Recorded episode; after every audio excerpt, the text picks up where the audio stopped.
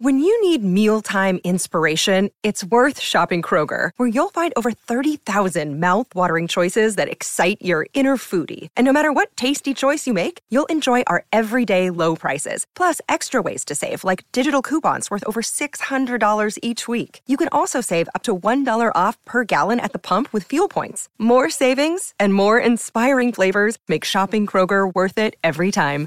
Kroger, fresh for everyone. Fuel restrictions apply. Hello and welcome back to the Book Riot Podcast. It's a weekly news and talk show about what's new, cool, and worth thinking about. We're talking about and thinking because you think before you speak. I always do this, Rebecca. I mean, You know ideally. I never say things off the cuff. Ideally. I kind of think while I'm speaking, honestly, about what's Same. new, cool, and we're talking about in the world of books and reading. I think that's why we enjoy this show. Uh, why I always like the seminar because you could sort of think of it as you said it. Um, I like that. Uh-huh. Podcasting today. for verbal processors. It's Thursday, October sixth, 2022. It's Nobel Prize Day, Rebecca Schinsky. woo. And as always, the prize winner is someone with whom we were intimately familiar, completely know the complete corpus of, and are ready to talk in minute detail to our our legion of listeners about why they should too should make the new Nobel Prize winner a part, a core part of their personal canon. that answered my first question about the Nobel Prize this year, which was going to Let's be do let's do a sponsor break before we get into it because that's the big news story. And um, uh, if, if you've been listening at all, you you can hear the facetiousness. I don't think that's a word. The vis- facetiosity, facetiousness, I guess. Let's go with it. The face uh, dripping. Uh, we'll come right back. Your brain needs support, and new OLLY Brainy Chews are a delightful way to take care of your cognitive health. Made with scientifically backed ingredients like Thai ginger, L-theanine, and caffeine, Brainy Chews support healthy brain function and help you find your focus, stay chill, or get energized. Be kind to your mind and get these nootropic chews at olly.com. That's O-L-L-Y.com. These statements have not been evaluated by the Food and Drug Administration. This product is not intended to diagnose, treat, cure, or prevent any disease. Uh, I also get to pronounce French on a pod, which is always a good look for me. I always do it exactly right. I think this is Annie Ernaux. Let's go with that. N A. U X. A French writer. She's 82 years old. Has a long history. A long as, as you're not winning the Nobel as a 41 year old. That's a young person No. to me now. That's how old I am. Um, but it sound it's a Nobel Prize winner, Rebecca. You the only only the 17th woman to win it. So this is still notable, sadly, Yeah, that a woman cool. wins. Um, I have actually heard of her. Her book, The Years, which was a 2000. It, it came out in 2008 in French. I didn't read it in French because I don't read French, and then made it into an English translation two years ago. So it kind of tells you about her English language profile. Is that her magnum opus had an 11 year 11 year lag between the French edition um, and the English edition.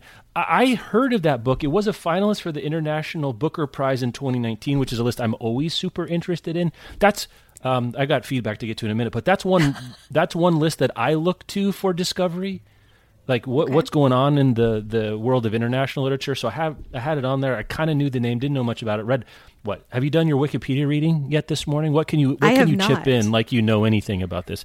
Yeah, that's what I'm too.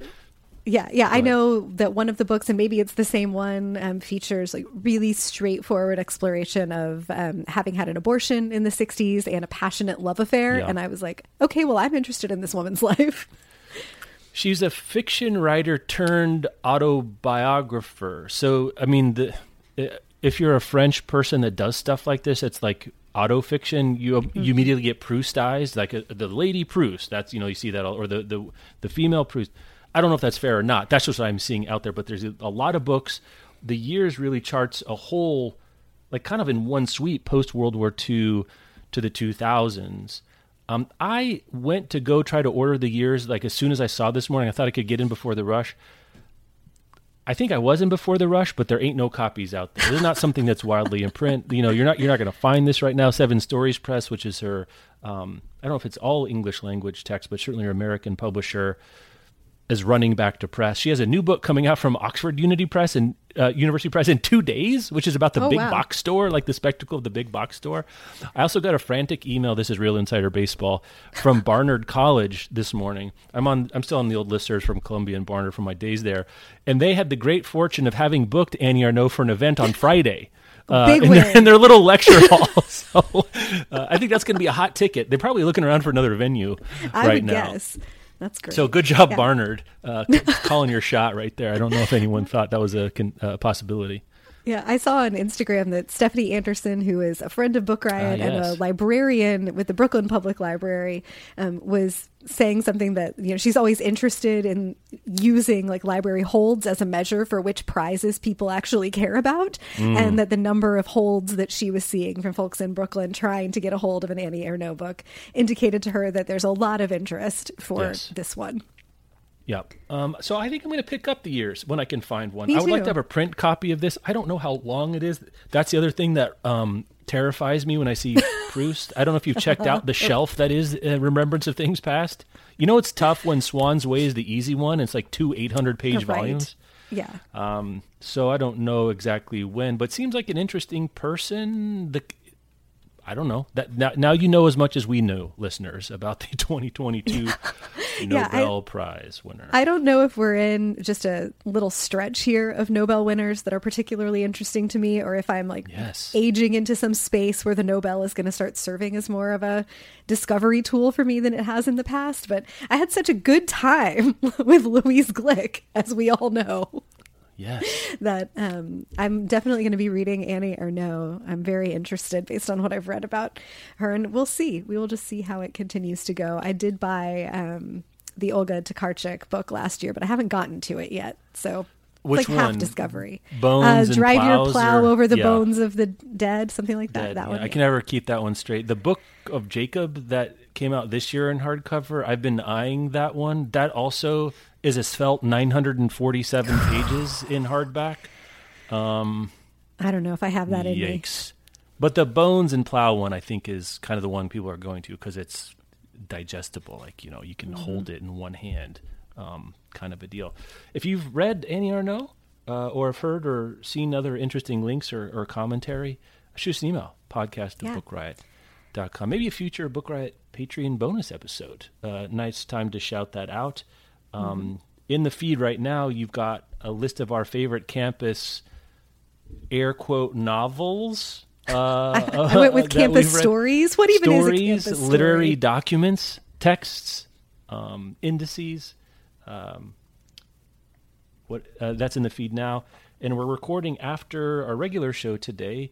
How we organize our reading lives, which will be a super extensive and detailed show because both you and I are are basically archivists and uh, annotators extraordinaire when it comes to keeping track of our reading lives. So it's going to be a super detailed, minutia driven, really ecstatic look at how carefully we track our reading lives. So look forward to that.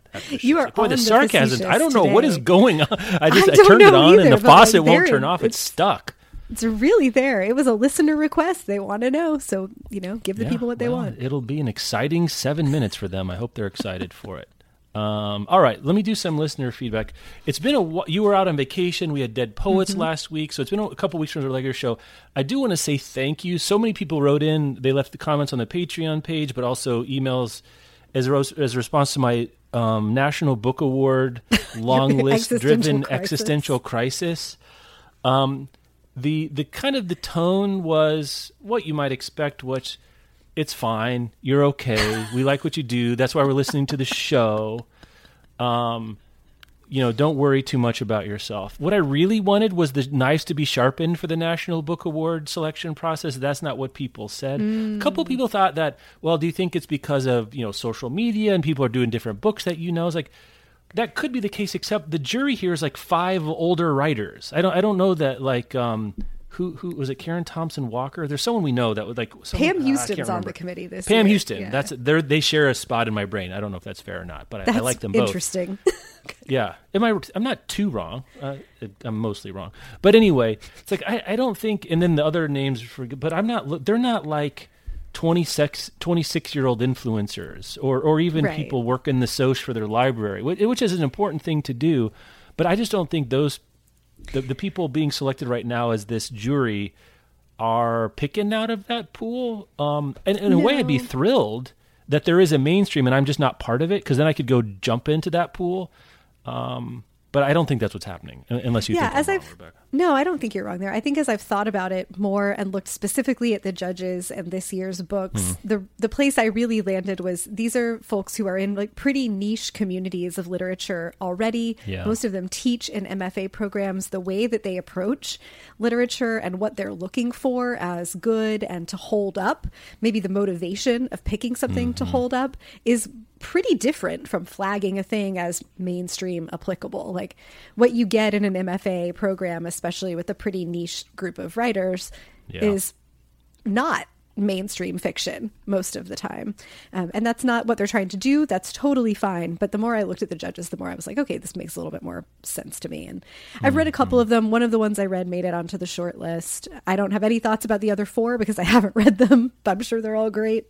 Um, but just a really different list than I was expecting to see. Um, I don't think I was quite as shooketh as you were, but we were collectively on that little rocky space Well, the di- I mean, the difference was I was actively trying to read to. I was my Yeah. my reading net was to catch these kind of fish, and I got I got tires and old shoes um, when it came Right. right right down to it. So I mean, uh, and a lot of people said that that they look for this as they use this as discovery. So they're kind of used to not knowing them, and that's exciting because it's pointing. They're being point to. Um, they're they're they're using this as discovery, right? These are unknown Yeah. things. There's You're not going to hear something new to about it. You're not. It's that, and that's cool. Um, but so we're coming at it from different points of view, and that and that's fine. But uh, they also don't host a podcast professionally and work in books, so I think the stakes are a little bit lower about trying to figure out if your divining rod or your intuition or even your taste is anywhere close to representative of, of literally anything. Yeah, let's not analyze what our taste means today. I don't think we have enough time. No, we don't. We that, that's another. That'll be our Swann's Way Proustian length Patreon Yeah, you know, episode. Before we get to news of the week, we need to shout out that Book Riot has something to promote ourselves. Uh, we have a new book coming out that actually is out by the time you're listening to this called Reading the Stars, that is astro- astrological stuff for book nerds or book nerd stuff for astrology nerds. Either way, um, how it, it connects how your zodiac sign shapes your reading life or how you might use it to shape your reading life. You know, like if you're like me and you're a Sagittarius who always wants to be traveling somewhere else, what books might you read? What books might you read for like developing some of the weaker areas of your personality or the opportunities, as we would call them in the business world? Uh, so, Reading the Stars has book recommendations that build on your strengths. They explore areas of growth, gives you a like, what does this sign mean? So, quick and dirty. Like, if you're like me and you're not super astrology fluent, but you want to speak enough of the language to understand what your friend is talking about, where they're like, oh, well, I'm just such a Scorpio, this will do that for you. Um, so, whether you know your birth chart by heart or you're just kind of getting curious about it, there's something in reading the stars for you. Publishers Weekly called it an ideal gift for bookworms with a celestial bent. And I think that's right on. Um, so, especially as we're going into Oh, holiday. Look that little drop there. Look at that little Right? shout drop you just right? did. That I'm was gonna nice. shine my like little it. halo. Yeah, you did. Yes, especially I think as we're going into the holiday season and gift giving. If you're looking for a gift for somebody who's into astrology and likes books, um, reading the stars is a great pick. It's beautifully illustrated. It's we really had such a great time partnering with Abrams on it and worked with a wonderful illustrator, just creative and fun. And through October 31st, you can enter to win a copy along with a bundle of goods from our friends at Obvious State, including a celestial print, a notebook, and a tote bag. Uh, and they're the folks who do like just gorgeous illustrations from literary quotes and all kinds of things. So there'll be a link in the show notes where you can enter the giveaway and you can find your way to just purchasing a copy of Reading the Stars for yourself or the astrology book nerds in your life. Um, one more follow up that I think is a continuing story, at least insofar as we consider a story in our little Mm-hmm. um, niche of the universe, is about the sales of I'm Glad My Mom Died in Babel. Had several people Oh, write yeah. in, librarians, booksellers giving their little anecdotes. Um, Jamie, who helps us do TBR, also was saying that at the warehouses we use to fulfill TBR, can't can't get one for love of money to Babel. So this is from Mariah, uh, affirmative consent. Thank you, Mariah. I also want to read the most um, Midwestern humble brag. It's not. This is not humble brag because it's Midwestern. You'll hear what you'll hear what I'm saying here in a minute. Okay. I thought I would write in about some anecdote I have as an employee at a parentheses relatively high performing indie bookstore in the Midwest. Mariah, I bet your store is great. I bet it's high performing. Just tell it me like me this. Congratulations. I like to see that. But I like the modesty Good job. well. I, I see you. I know what you're doing. I, I think what she's she's not trying to say like we're awesome. She's trying to say I think we move enough units that we're probably data is useful from just our own experience Yeah. here. She said, A, Babel's her favorite book of the year, and she's read 150. That gets me interested. Thank you very much for that specificity, Maria, Mariah. Thank you so much for that. Their store got 10 copies on release day and not one since. That is Ooh. crazy. Bananas. So I don't know what that's about. Um, I went down some rabbit hole the other day. I think Kuang's Instagram got algorithmically fed to me because maybe I said babble aloud loud and Skynet heard me. So the algorithm and I, I was like, I saw her. I was like, is she talking about this? Is she noticing that you can't get it? And one thing I saw there, and this is complete supposition. Don't quote me. This is not past journalistic standards of any kind. Is that it looks like there's a whole bunch of special editions for like different book boxes, like some fantasy hmm. boxes, and sp- and I'm wondering if some of them are going towards that. There's a bunch of special editions. They just clearly they just screwed up the number of copies to print. I don't. Yeah. something went haywire here. It sounds like they just really underestimated how the book was going to perform. Yeah, and then in terms of, um, uh, I'm glad my mom died. The McCurdy book, um, they continue to get copies, but they sell very quickly. Mm. Um, did, did I tell you about my visit to the new Barnes and Noble format store here in Oregon? I think that's while we were No. gone. Should we do this Tell for a few minutes? Yes. Let's do a Obviously, sponsor I break. I've got about thoughts. this. I'm sorry. I, this was going to be a whole segment. I was going to put it in here. I totally forgot. I've got no notes off the cuff as opposed to my show, man. studied and stayed, um, you know, recitation that I normally do. Let me do a sponsor break. We'll come back and get into it. There. Did I do the sponsor break? I don't know. We'll edit it. We'll find out. Good job, me. I hope you figured that out uh, in the future when I'm editing this in three hours. That was great. Did myself no favors. Um, let's see. I was talking about um, Babylon. Where my where my mom. Uh, I'm glad my mom died. Where my mom died. I'm, I'm sure that's included. My mom book. died in Babel.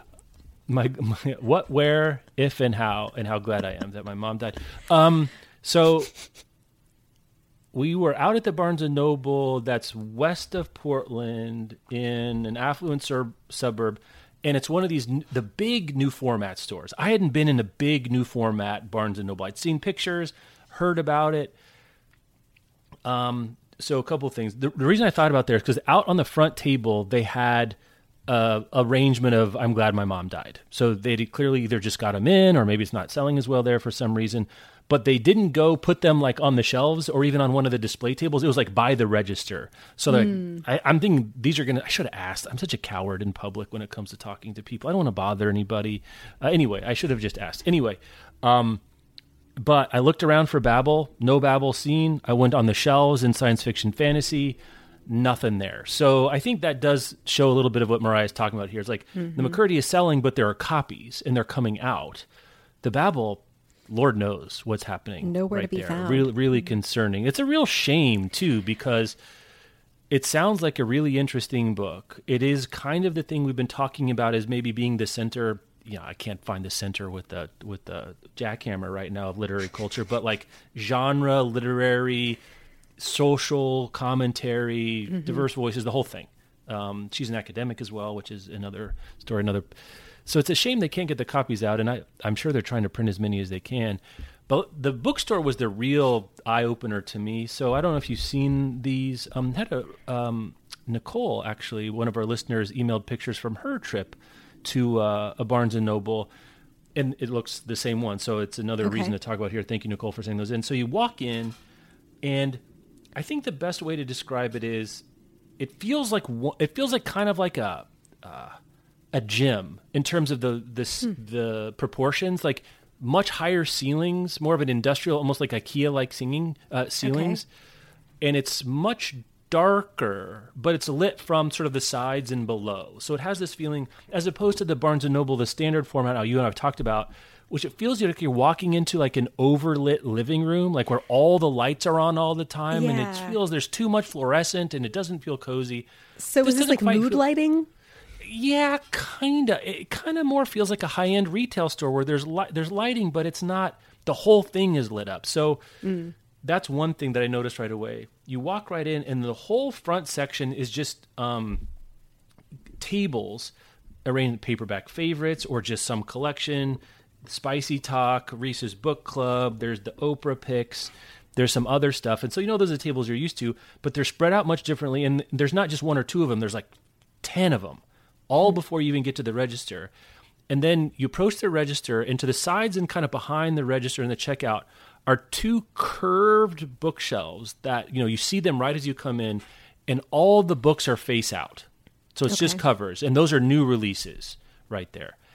And then as you go through, the shelves aren't. It's not like library shelving where it's like row, row, row. There's all these curved shelves, and all the books are face out, or a lot of the books are face out. I should say. I, I didn't go through, but most. It feels like almost all of them are face out, and you can see the other sections and their face out from various points of whatever section you're in.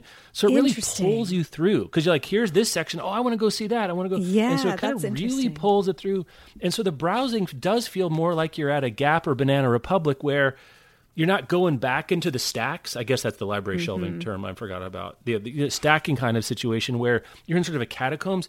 Everything is open and meant to be browsed and meant to be discovered more than here's the book I'm for and let me go find it in the, the back of the room. I thought the kids in section was terrible. It's like way back in the corner. I really prefer the old kids section, um, the older format one. I, it, did, it didn't feel inviting. It didn't feel fun. Maybe they're different for this one, but I think that was the only place I felt like it was a real step backward. Um, Michelle, my partner, uh, who is an architect, hated this space. I, I think I'd I was going to ask. I'd- well, she she made the comment that most of the time people don't like to have your back to a huge open space. And there's a lot of places in this where you're going to facing a shelf and you're going to have a lot of open space behind you. Didn't bother me. She didn't care for that. She didn't like the lighting. She thought the tables were too spread out at the beginning, so it felt like you were walking into kind of an empty-ish store.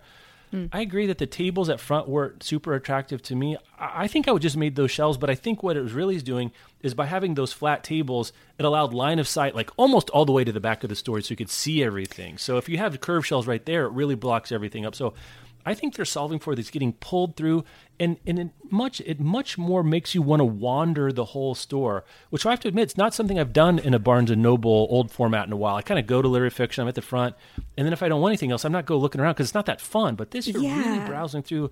I thought it was a real improvement. That that was my take, a real improvement. That's super it. interesting. It, it sounds like a big version of the vibe I like in my favorite indie bookstores, which have the mm. li- the walls lined with big. Yes. floor to ceiling shelves, and then everything else is a shorter display, which does Yeah. give you something like either a table or some sort of big stand. Gives you stuff to walk around and a path through Mm-hmm. the store. And I had never quite thought about it the way you're articulating it, but it is the book equivalent of like standing at the jeans and being able to see the leather Yes, jackets. that's right.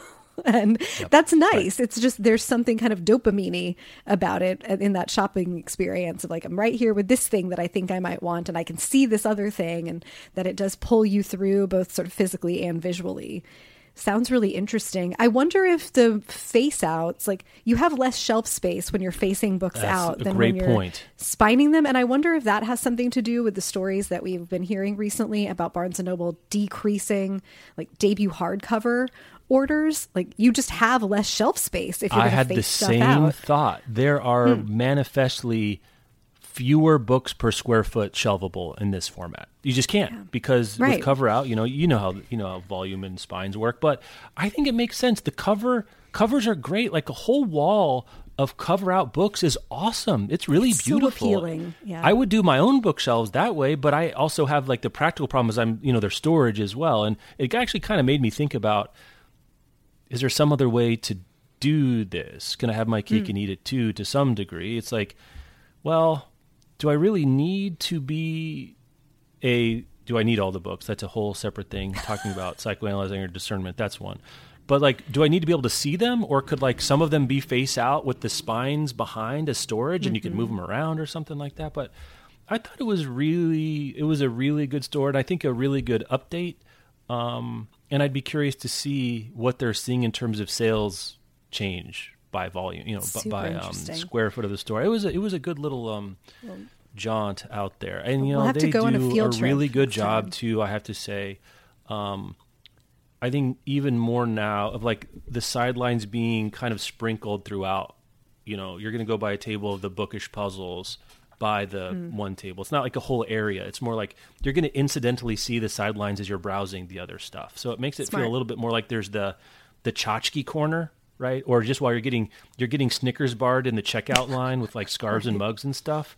It feels a little bit so it makes the browsing experience because you can discover like oh here I didn't know they had you know bookish hats or whatever else it might have been right there. So that was really interesting. I'm totally off topic, except to say thank you, Mariah, for emailing us. And um, if you or others that emailed me about us about Babel see a turn of the tide at any point, I'd sure like to hear that because it is a confounding um, sales trajectory. Because it seems like people we're talking about it, people really love the book and it's selling. Ain't no books to be found. It's not what you want as a publisher. I'm sure they're gnashing their teeth. They cannot be thrilled about that. Right, and I'm sure that it's doing okay, like in ebook sales. But there are folks who want a book in print. Yeah. and Yeah, that's, too right. bad. It- It's a. It's. I got a. I bought a copy at Powell's. They had two of them a couple weeks ago, and I bought one of them. It's a wonderful edition. Really, quite a lovely edition. So, um, I'm not surprised that it's being especially coveted in physical form. Oh, we got a lot of news. Uh, we got to hit this because it was on the agenda a couple um, couple weeks ago. People were emailing us about it. Why didn't you talk about this? We saw that audiobooks are now live on Spotify. yes, they are. I'm not sure what else there is to say at this point, Rebecca. Is there? Is there anything else interesting about this?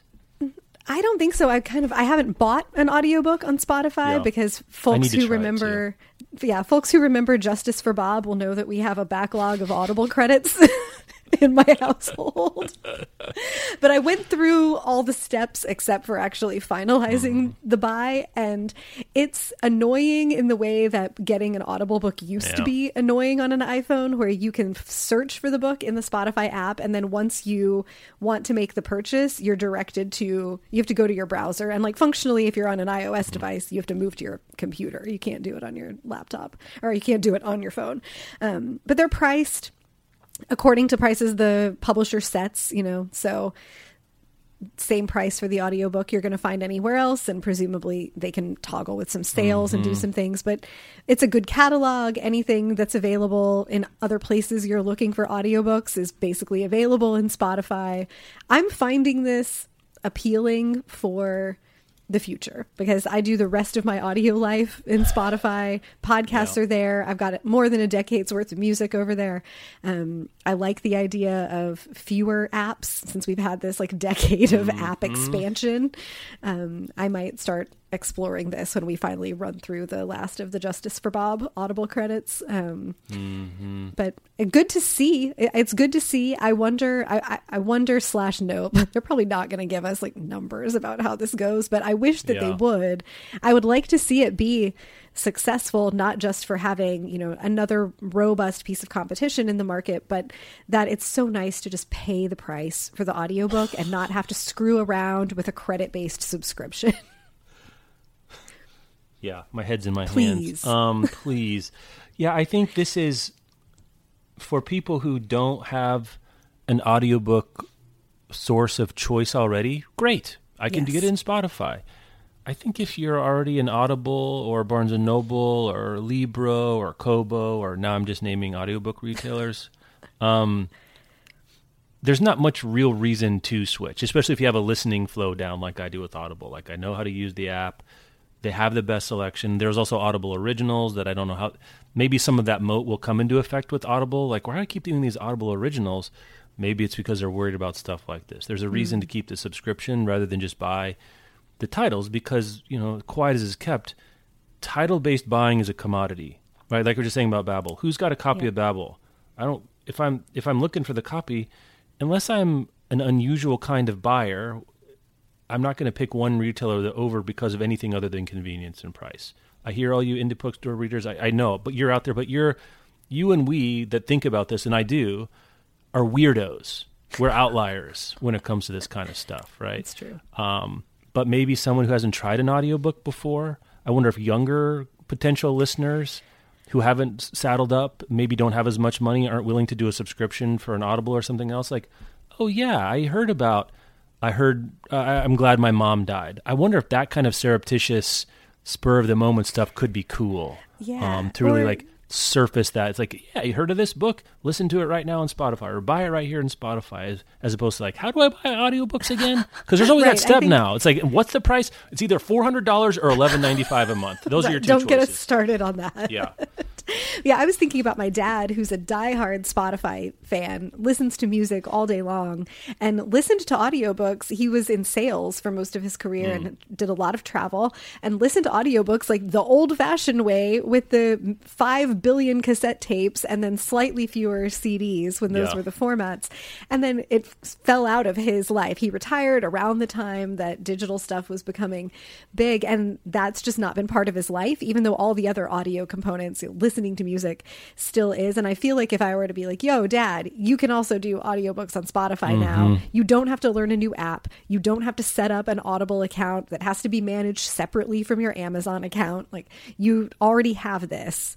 You, it's just like two more steps. You can do it. I think that he'd be interested in that as well. So I think some possible expansion for all kinds of folks who, there, as we know, there's a lot of headroom still in book readership for conversion Yeah. to audiobooks. There's a lot of opportunity for growth and having it be inside an ecosystem that so many people are already familiar with and not like another app that just does one thing. Like I think I'm thinking a lot about like Alton Brown's kitchen philosophy of like don't have single you don't have single tasker items in the kitchen. Like get a knife that can do a bunch of things. You don't need a special thing that cores apples and a special thing that does something else. Get a knife that does a bunch of things. And Spotify is becoming one of those, you know, multi-purpose tools for all kinds of content in our lives, which I think is just such a smart way to think about it. Let's say tomorrow Spotify offered a one audiobook credit per month for 12 bucks. That's what I have with Audible. Just saying that. Mm-hmm. Do I switch? Would I be like, I'll keep it in one? I don't think I would. I don't know why. It's not. It's not that hard. I already have Audible. it's there. You know. I, I don't see any compelling reason on a on a feature level. Um, I I do kind of like weirdly using my garlic press versus my other thing here because it's not. I don't have to search for where the audiobooks are. Like you know what I listen to in Audible? I listen to audiobooks versus tabs and podcasts and music and everything else. Um, maybe maybe if the navigation were better, but I don't think for me Spotify adding audiobook solves any of my problems right now. Now pricing, you want to charge me a flat fifteen bucks per? Buy it in app right there. Charge my Spotify account. I'm listening Swedish Yeah. overlords at Spotify. Swedish? I think they're Swedes. Yeah. You see, we're getting a Spotify origin story docudrama thing with the WeWorks or We Crash style. We're getting one of those Oh, about Spotify. Interesting. I don't, I know, don't if know there's all the any there. spiciness. Yeah, I'm sure there must be. Um, anyway, there's that. I'll tell you something I am excited about, and I'm probably going to buy and totally don't need. You know where I'm going with this. It's the Kindle. I Kindle do know where you're going. Tell I put me this in it. today. Had you seen this? This this broke where you were away. Had you heard No, about I this at all? Did this it, flutter? yeah. See, that's the problem. They're not going to sell any of these, so, so we're going to do it now. Except the to Kindle, you. except to me. I don't think I'm enough, Rebecca, for this at least. I'm I'm so much more. Than Tell enough me about the Kindle. Scribe. So uh, this is on The Verge. There's a story by uh, David Pierce over there who covers. They actually do a pretty good job of covering e-readers. The Verge, like if Kobo has a new thing, they'll do a post about like, wow, that's a deep cut. I don't know how many Verge readers are really interested in that, but whatever. It's it is a new format. Um, it's called the Kindle Scribe, and it's big. It's we've heard. I kind- This is. Let me say this: if I was going to pick one new Kindle device format and everything, I would have picked this. It's 10.2 Mm-hmm. inches, so it's it's regular, it's normal iPad size. So it's not Yeah. big, it's not small. It's like the middle iPad size, and it's got a stylus, and it's great. And you can mark on your Kindle books and PDFs, and it'll remember it. Has a front lit display with a warm light, 300 300 um, pixels per inch, so it's going to look really sharp. There's two pens. Which what are you doing? There's a basic pen or a print. Just get, just let me choose. Charge me for the pen with ads. I don't know what this is stupid. There should be for the one pen pen. the, the pen with ads on it. You like you pick it up and it says you know Well, get here's ten the. dollars uh, off your next Lyft ride. this is the nice you know option for the people like us who are just waiting to find the right pen and the right notebook and then all of their problems will be solved This this will solve all my problems though, Rebecca, because I, I can, can hear it. and remember and save. I can mark up Kindle books, PDFs. I can do all the things. I will be a product. It's- My reading life. I was already on point, keeping track of my reading life. I'm gonna go. I, it's gonna be wild stuff here. I'm, I'm gonna be like knobs and switches and all sorts of stuff. And ask you in six months how you have become a different person thanks to your Kindle Scribe. It looks like Amazon's answer to the Remarkable tablet. That's or- what I'm saying. Yeah, which we have heard from a couple of people that they use for the kinds of things that we were guessing Yeah. people use it for, like preparing legal internal PDF documents. You're an academic and you've got to mark a thing up, and so maybe Amazon just wants to to get on in there. Um, I, as much as I love to mark things up, and I will buy a hardcover copy of a book that we're going to read together on the show so that I can mark it up and make my notes. I I'm not compelled for 340 bucks here. I'm just going to stick with my iPad, my glorious iPad. What if there iPad was an ultra premium pen though? I, I mean, do you think it's because there's not enough pen choices? Do you think that's why you're not Is there choosing does it come with a notebook?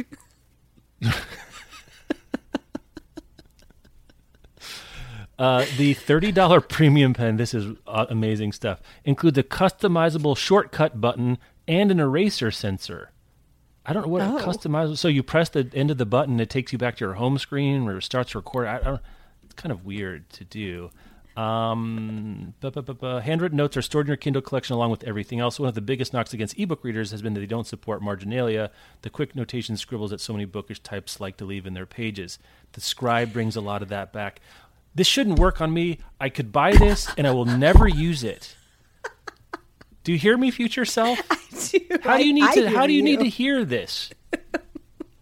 You don't need a ghost of future because you've got me. I'm, I'm all three away. ghosts in myself. I know. I'm all the ghosts. They're all aware. They're talking to each other right Do now, but it doesn't matter. Do you annotate your hard copies of things? It depends what I'm reading. So we're doing something for work, and I do. I Okay. absolutely do. And but if I'm so you're- reading you Armi- don't- well, what's a good So you don't have to become I'm like a reading just 'cause- totally you don't have to become a totally different kind of person to use this theoretically. No, that's the problem. I just am me all the time. that's the problem here. Well, I think you'll have a really nice dopamine surge from this at a very fun first week. No, what's we'll going to happen is I'm going to be like, I, you don't need to buy this. I'm fine not buying this. I'm totally fine not buying this. And then magically somehow I'll buy it. And for two weeks, I'm like, this is great. I'll use it for three things. Yep, And yep. then a week after that, I'm like, what the hell are you doing? You you've done this to yourself again. You never get any better. Why do you even learn things and go to therapy? It's just the same old crap over and over again till you die. It'll give you a you'll have a great time in therapy that day. You can take a break from talking about tomatoes. What if my therapist is using a Kindle Scribe though to take notes? What if you buy your therapist a Kindle Scribe? you know, I'll have to give it to someone because I won't be flipping using it. Just Doesn't your dad listen to the show? Dad, can you just buy this for Jeff for Christmas so I he don't can know if stop Dad listens anymore. Dad doesn't like Kindles. It, it would be a, it'd be a wonderful birthday gift. It is expensive. It's three forty, and that's before. I'm not even sure what your pen situation. Does that come with your dirty old normie pen? You don't. That even come with not the ultra- customizable. not the customizable, you know, ad supported pen. Oh, you're in good form today. It's nice, isn't it? Yeah. Well, we're talking about my favorite things: books being out of print, audiobook pricing, and Kindles. I. Technology you're never going to use. Yeah. That will make not one lick of difference on the number of National Book Award finalists.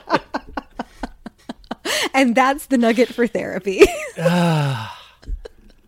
But if there Why were am I one more on Kindle, this? I would have read three of the ten finalists and would have been a whole and complete person. oh, Jeff. At least the therapists are going to be all right. We've got plenty of material.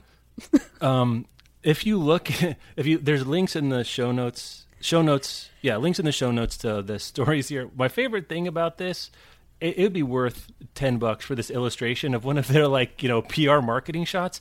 There's someone who's drawn a crocodile, like a cartoon Mm-hmm. crocodile, and is like annotated. It, it says small eyes, and it like points to the bumps, and then points to the toes. It's small toes, but no flippers. How to swim?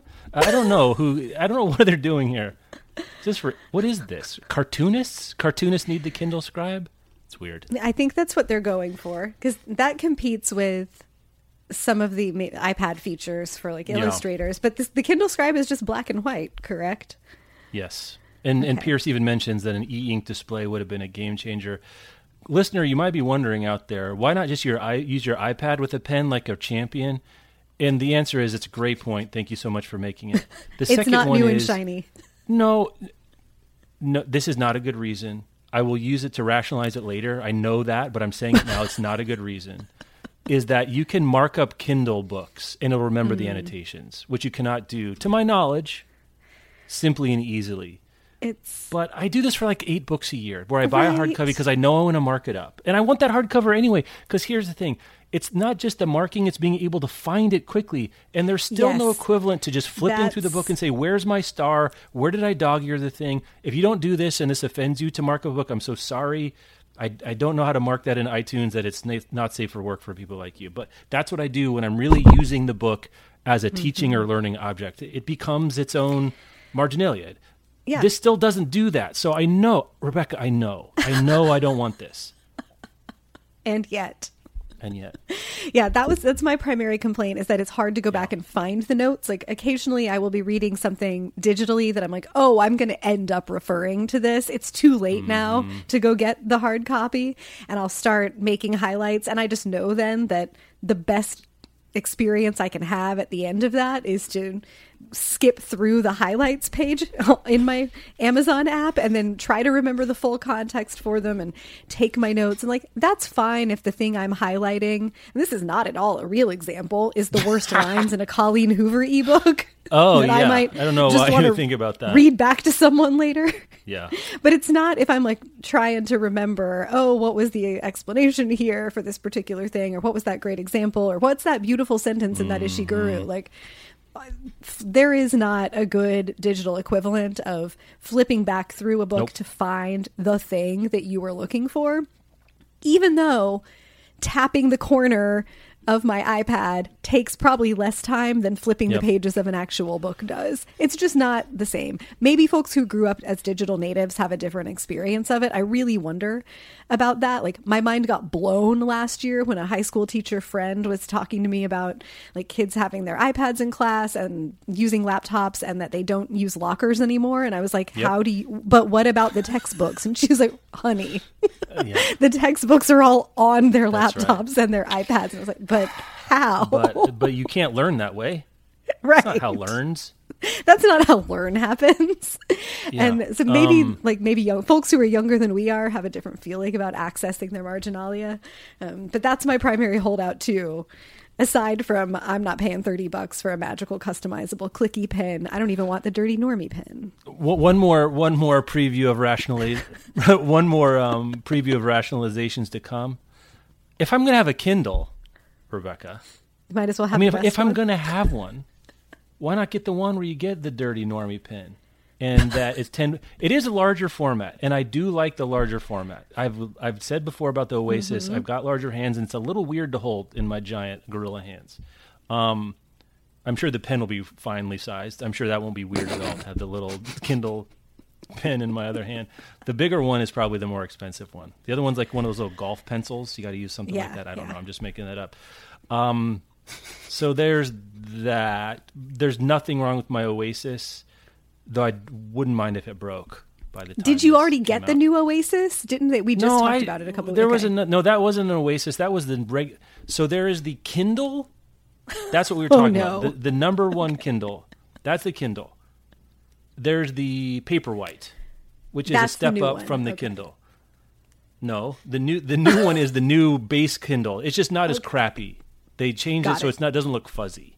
Um, there's the paper knew we Paperwhite, talked which is a new one. slightly better. I think it has a warming backlight, adjustable backlight. Can't remember. The Oasis is the that's the tall cotton one. Was the high end one. Um, has a nicer screen. It's a metal. It's a metal display, a little bit larger. Has the asymmetric design where one side's got a little a chunkster wedge on the side, so you Hmm. can hold it with your Mm-hmm. hand, and you're not. do- And it, that's what's also described does. Um, and that was, I think, that, I think the list price for that is like two eighty nine now. So this is even more expensive than that. Um, I, that's, we've done enough on this, except to say that one of the things, one of the competitors, they mentioned the Remarkable Two. They say why you might prefer this to the iPad or the iPad to this. All things we know.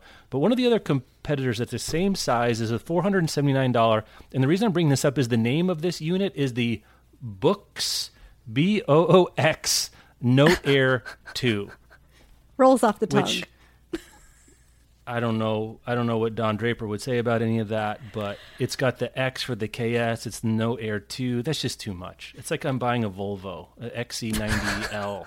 It's like, what is this? I don't know. So what's the countdown clock on? how I, I many try not to episodes see when this is. Com- it's available for pre-order. It'll be out before the holidays. Okay, I think if you're Remarkable two, you're not thrilled with this news. I probably not. Yeah. Okay. Well, That was a journey. journey. Uh, what else do we have to do here? Speaking of Amazon, this is really follow up from the story we talked about before. Um, BookTok ruined the e- the Amazon's very generous ebook return policy. Why we can't is have nice things? You could read the whole book and say, "Nope, I'd like my too expensive ebook back, my fourteen ninety nine um, back." And they did the thing. I think it was one of the ameliorations that was suggested. One of the ones we thought was reasonable is if if you've gotten past a certain percentage.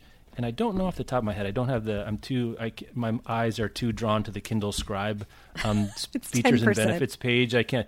So if you've read more than ten percent of the book, you bought the book.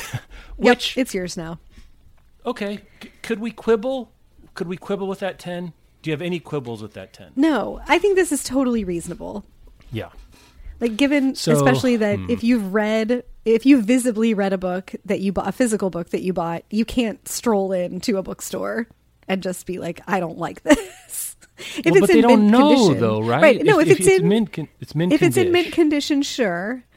But it books, you know, get worn or bent or whatever, like Yeah. pretty easily. I don't know if there's been an uptick in that in physical book return attempts. It did not happen very often when I was a bookseller. You can let us know if you're a bookseller and you're listening to this. But I think 10%, like, you know, 30 pages of a 300 page 300 novel is enough to get a flavor of am I going to like this or not? I'm It's not anchored at quite the 50 Nancy pages for some reason. Yeah, yeah. That's kind of what It's I do, but that's yeah, okay. that's that Nancy Pearl rule of 50. Like I could I could see that, but since Kindle doesn't measure things in pages, it measures your progress in terms of like the weird locations throughout the ebook or the percent that you've read. You're on They have to do location 798 of Like, 34,789. you know- Super helpful, right. Kindle. You know what's weird is that I now know how long a book is that has 8,000 locations versus 2,500.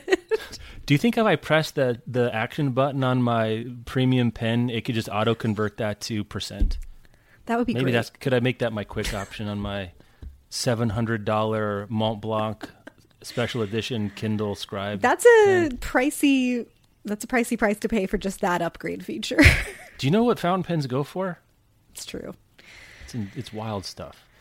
So I think this is good. I think this too. is something that most people didn't know you could just willy nilly return stuff, and probably should have been the policy from the beginning. Wasn't getting abused enough, and BookTok ruined it. Called out, especially lots Yeah, of Verge this shouts. They do. They still cover tech stuff related to books better than anybody else. I no one else does their kind It's- of stuff. So, And Just this also is a good note, maybe for 80 book Robertson. talk or Yeah. social media in general. Like finding a loophole and telling everyone about it doesn't actually help anything.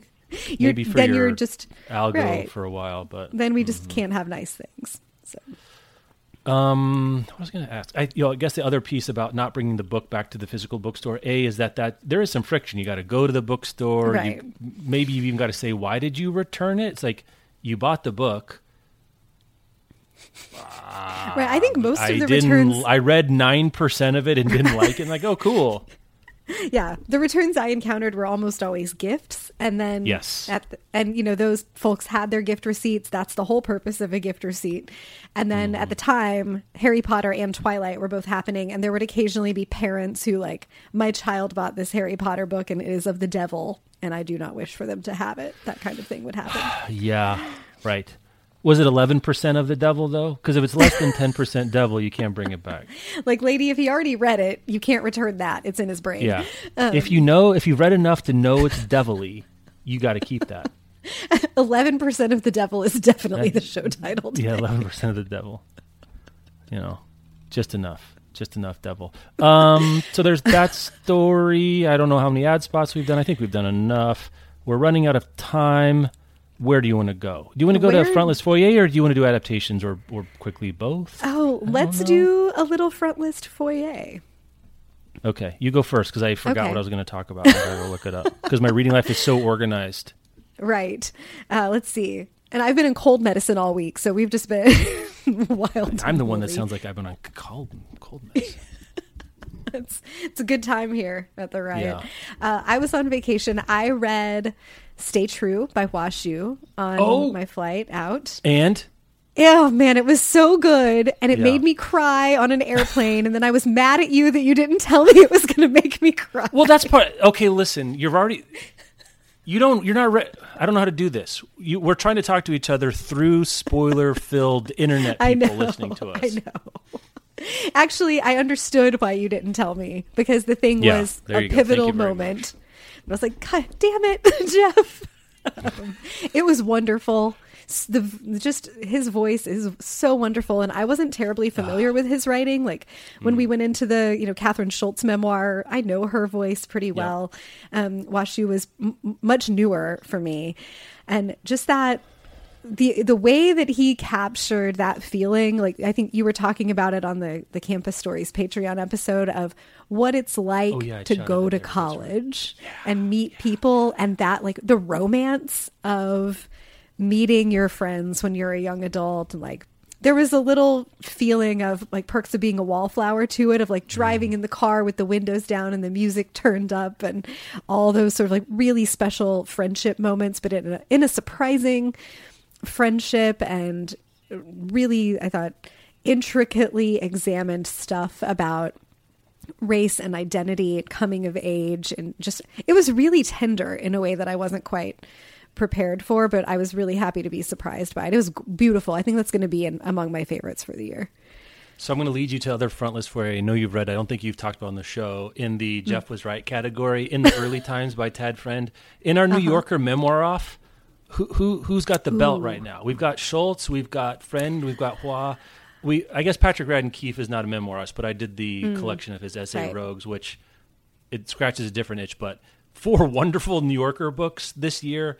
Wh- where are you coming down now? it's a good question It's a tough one. Hate to have to choose. I you don't have to, but this way we got to make we got to make content here. yeah we got to make content we got to do the thing i think for the content the tad friend stuff like there was that that book was fascinating in a and like rang a lot of my ends are- personal the, bells the end is a real thing. You were started Real texting. Spicy. got towards the end. I was like, "Here we go." I'm like, "We're here.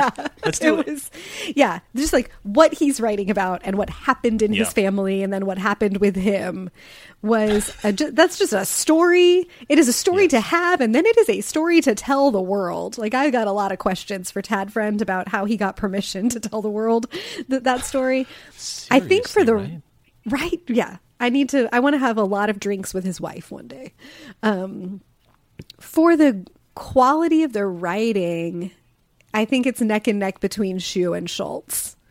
Um, for the, like the specialness of the reading experience between them, maybe. Where are you sitting Yeah. on it? I'm not really sure. I mean, they're, they're doing different things. I think Schulz is three out of three for me, um, mostly because I think she's using personal experience of of losing someone and then get, entering into a relationship to do sort of a larger literary meditation on losing and finding, which felt like a lot of effort to write a book about losing your dad and falling in love, which is fine, but it was just a lot of filigree around it, which I like the filigree. It's beautifully well wrought filigree, um, but it just felt like trying to trying to do too much and or not it didn't need to do all that for it to be meaningful. Where you we break it down with stay true and in the early times i think you're kind of cascading down to closer and closer to the bone where stay true i feel like is the least adorned of all of mm-hmm. them. Mm-hmm. And even friend there's i remember some of the like i said on the show there's some sentence i think some of the sentence level stuff is very artful Yes. um, and some of that is the what he's doing is processing this through writing. Like writing is in, it's not just the mode; it is the medium here that he's describing his father's writing and his writing. With with Stay True, it just felt like it was very simple. It was very elemental. It was a relatively simple, short. It wasn't a whole life. My dad's whole thing. It's really like a six year period, right, from middle of high school to not even the end of college. So it's much more focused.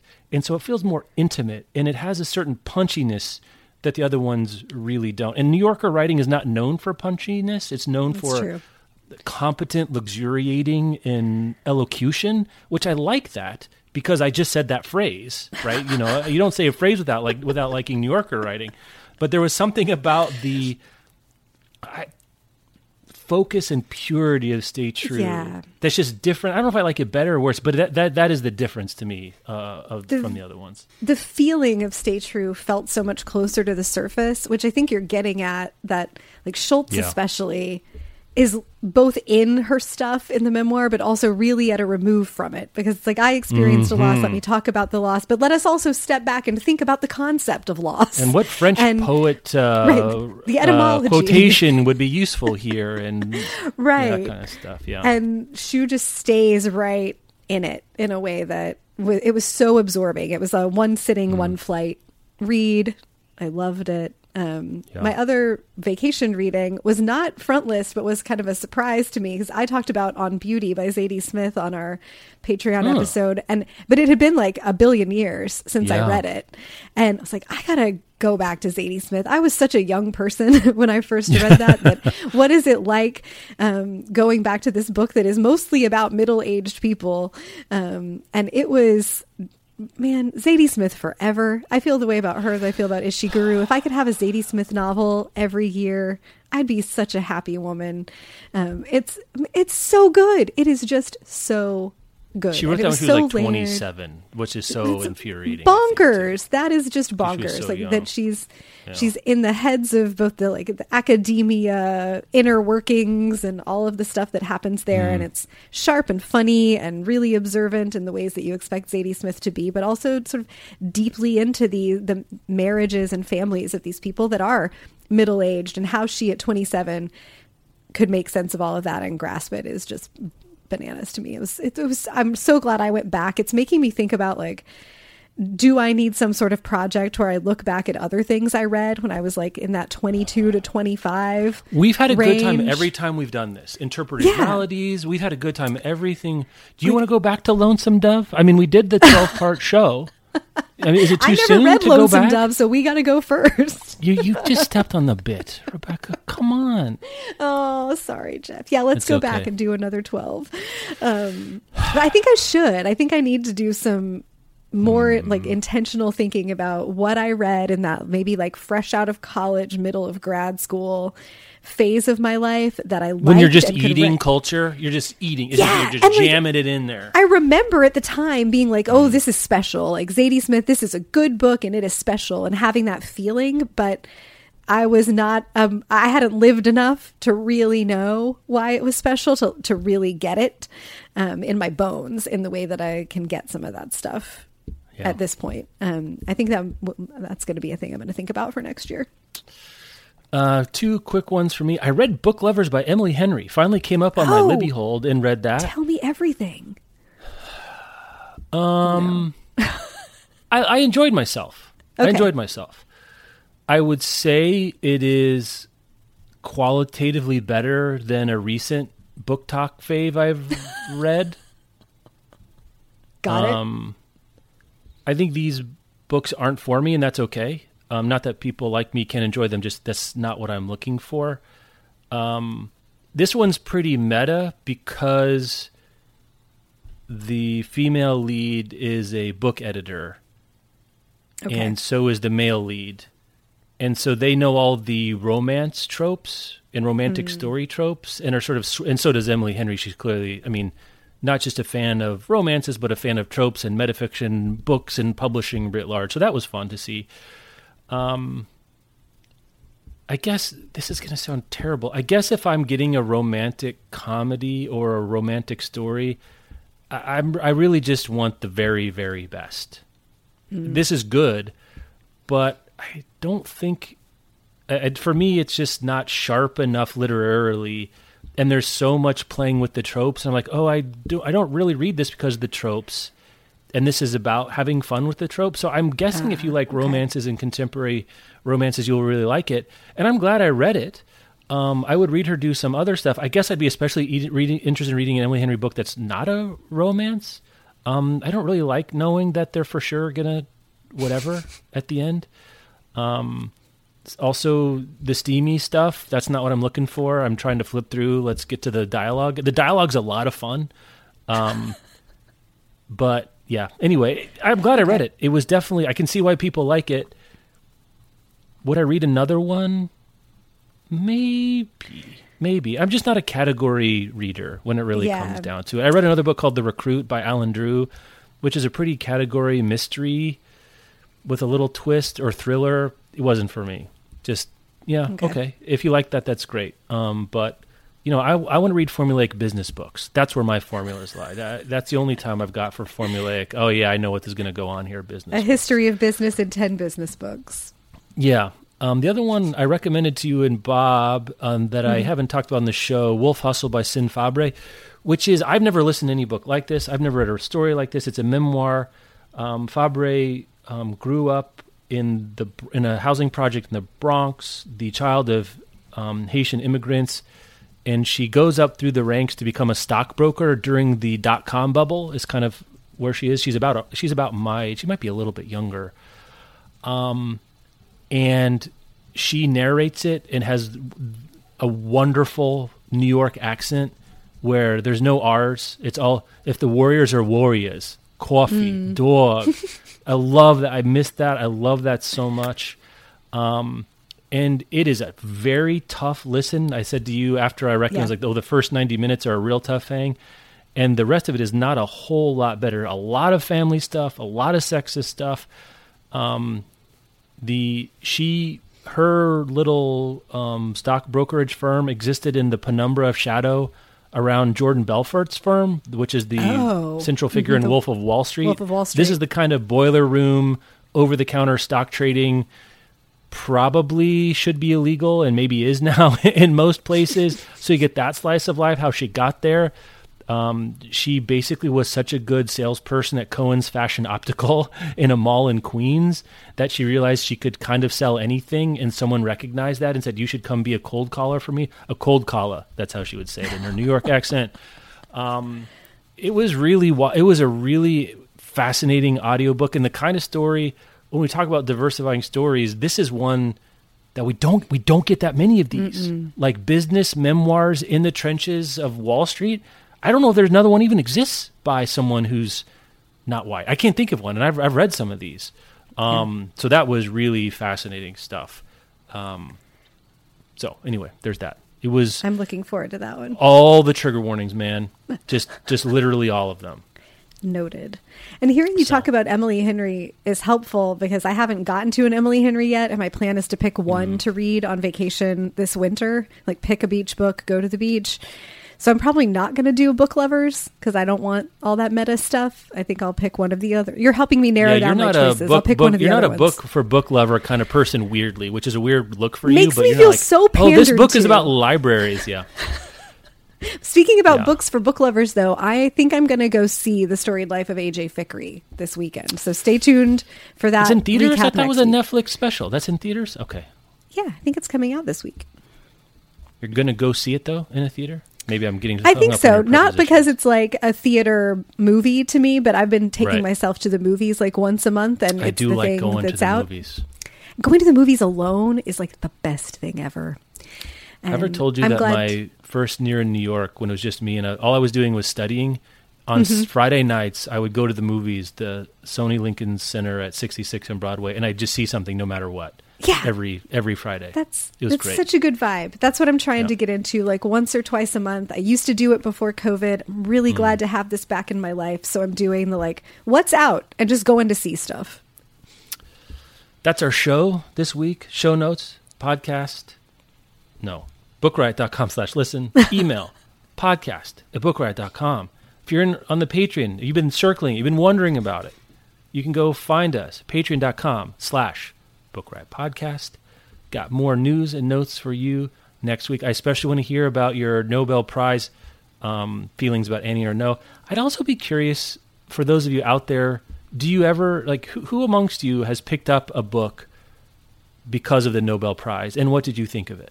Um, our friend Greg picked up Afterlives. I saw him on Instagram say, "Why do I think it's going to be like homework?" And I think he really captured something, even for me, who kind of likes homework. That I always like. I'm doing this because it's now on the assigned canon reading list of life to some degree. And it's like but I'm serious al- literature. I'm never disappointed. I'm really Yeah. never disappointed. I'm a snob. What am I worried about? This is for me. I'm I'm going to be fine here. Rebecca, It's a- we'll talk to you next time. Have a good one.